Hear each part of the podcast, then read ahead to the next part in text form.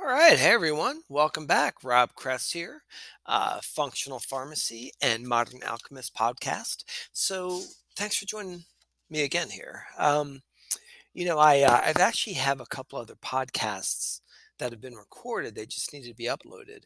But and today, um, I was writing uh, actually a blog post. I'm like, you know what? This would be a decent podcast, and I'll tell you why. Um, so today, um, there were some hearings being held. I don't know if y'all know, it didn't really hit mainstream media, although it was a lot of physicians around the country. And um, they were basically going over what's gone on with this pandemic. Um, you can border it on poorly mismanaged to intentionally disrupting the fabric of our society. I don't want to get too much into that, although, um, and I think many would agree that there is some meaning or intention behind this all that's even deeper than what uh, many would say may you know like it's all about the money pharma being in control stuff like that.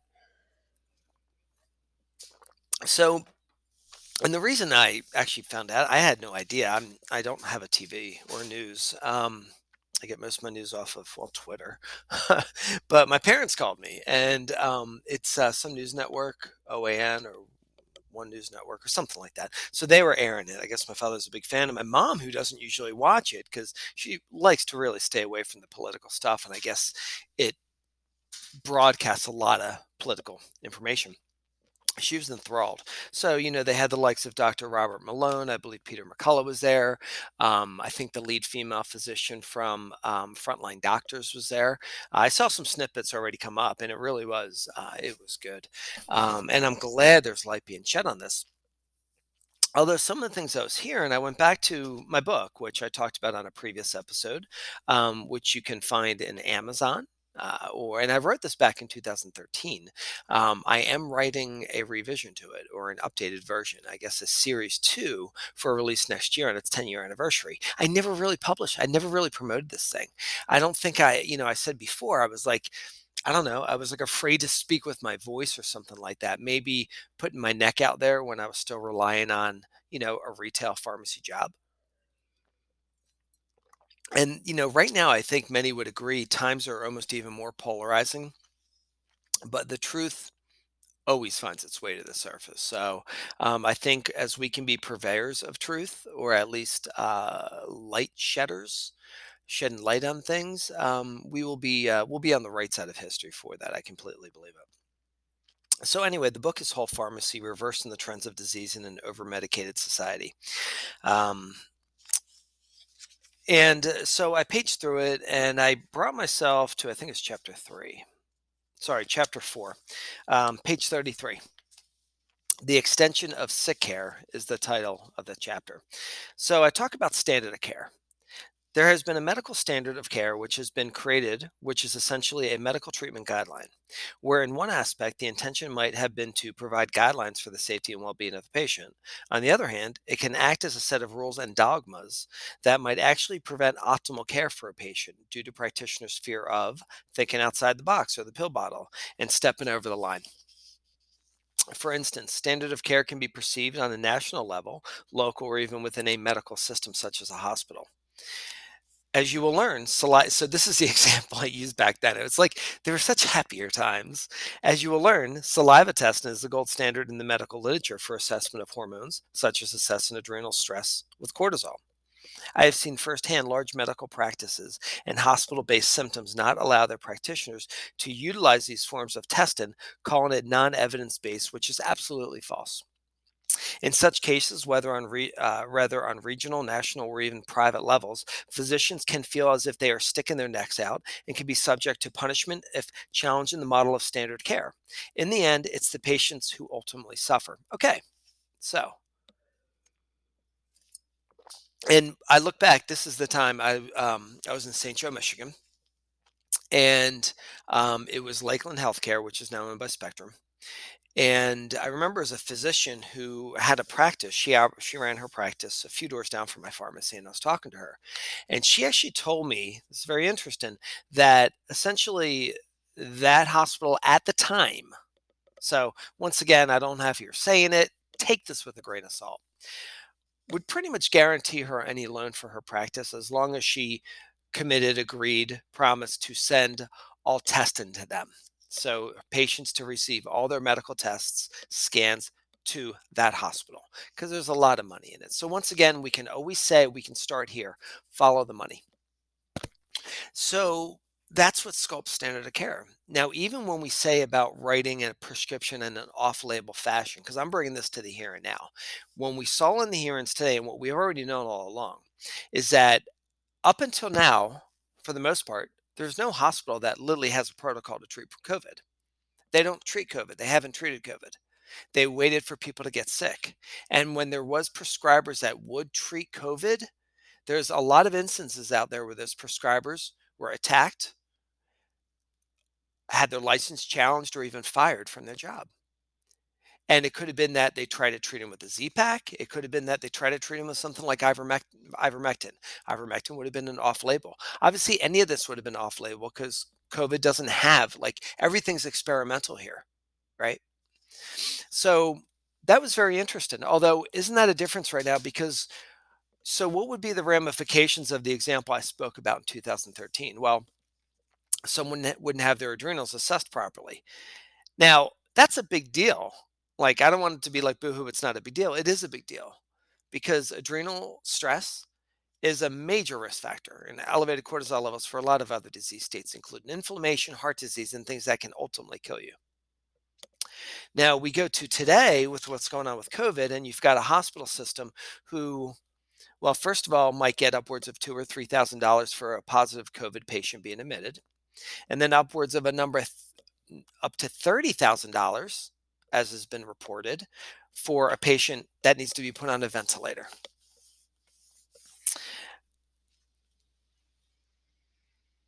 If, and when you're on a ventilator, well, honestly, the chances of survival or survival or are very slim at that point. Now, what if we would have treated? What if these patients would have been treated right out of the get go? What if they used multi drug therapy, multi uh, purpose therapy? What if they used COVID, Zithromax, um, fluvoxamine, zinc, quercetin, D, all the tools at our arsenal. I'm not excluding anything to be drug bad, nutrient bad, but why don't we give the patients what they need and, and assess them individually?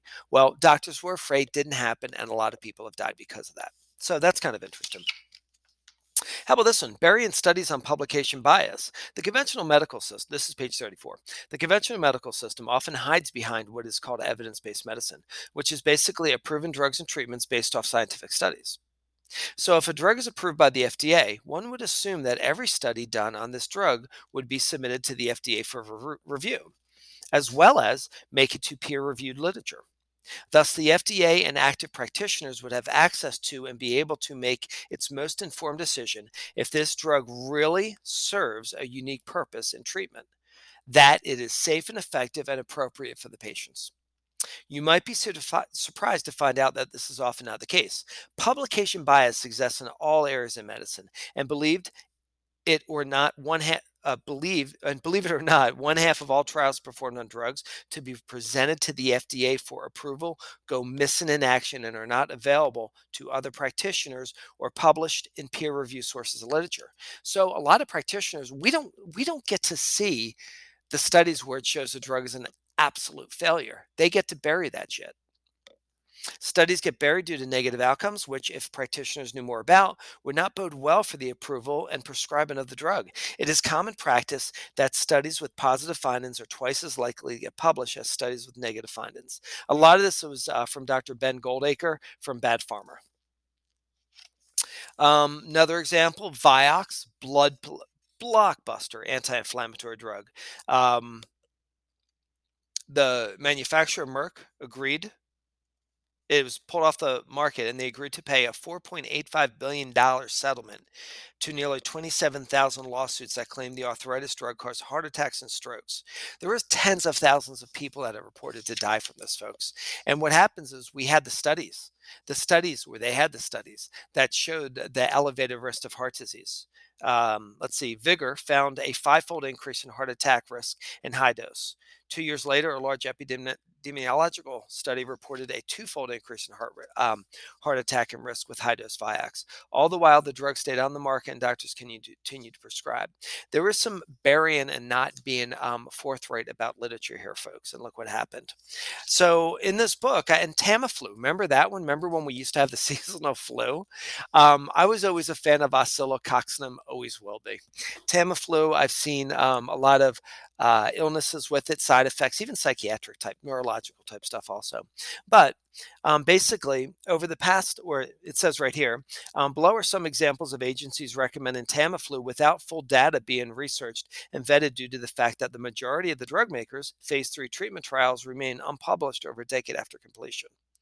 Okay, well, first of all, hold that thought. I want to go back to the Vioxx. And what did we learn today in these hearings? Well, we also learned that a lot of the negative side effects and reported side effects of the COVID vaccine, as well as other vaccines to the VAERS system, went unreported or buried. In the initial trials of some of these drug companies with their COVID vaccines, uh, one little girl, she had major stomach issues, major side effects. She's wheelchair bound to this point. They called it a stomach ache. That was a side effect, and they took her out of the trial so it wouldn't be counted. It's sick shit, folks.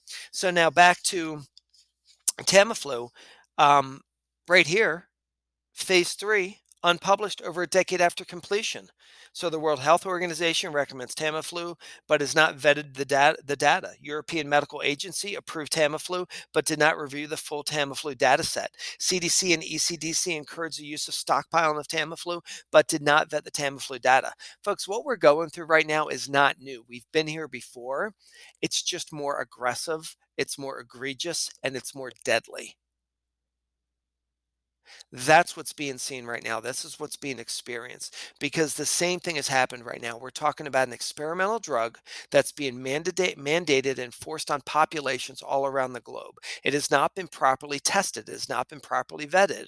One of the major manufacturers has asked for an extension of 87 years or something like that 70 i don't know 70 80 years before they publish their data that was overturned last week or it wasn't agreed to and they said they have eight months.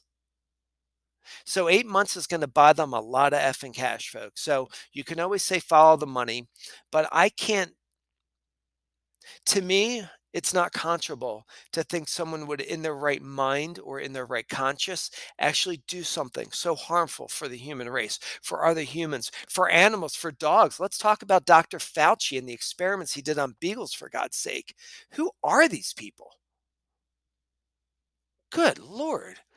But it's just unconscionable that they would do this just for the almighty dollar just for the, the cash they prey on their god. That's not it. There's something else at hand folks. I believe there has to be and it's not good. So we're 13 minutes into this. Um, I think we're going to finish up there because that's all I wanted to do. I would suggest get my book. I love it. Whole Pharmacy. I'll post this. Um, it's real shit, you know, and it's just, uh, they say history doesn't repeat itself, but um, I think it just, it's always been here. It just gets louder as we move along. Thanks a lot for tuning in. Rob Kress, functional lifestyle pharmacist and the modern alchemist at Functional Pharmacy Podcast. We'll be back to see you in a day or two.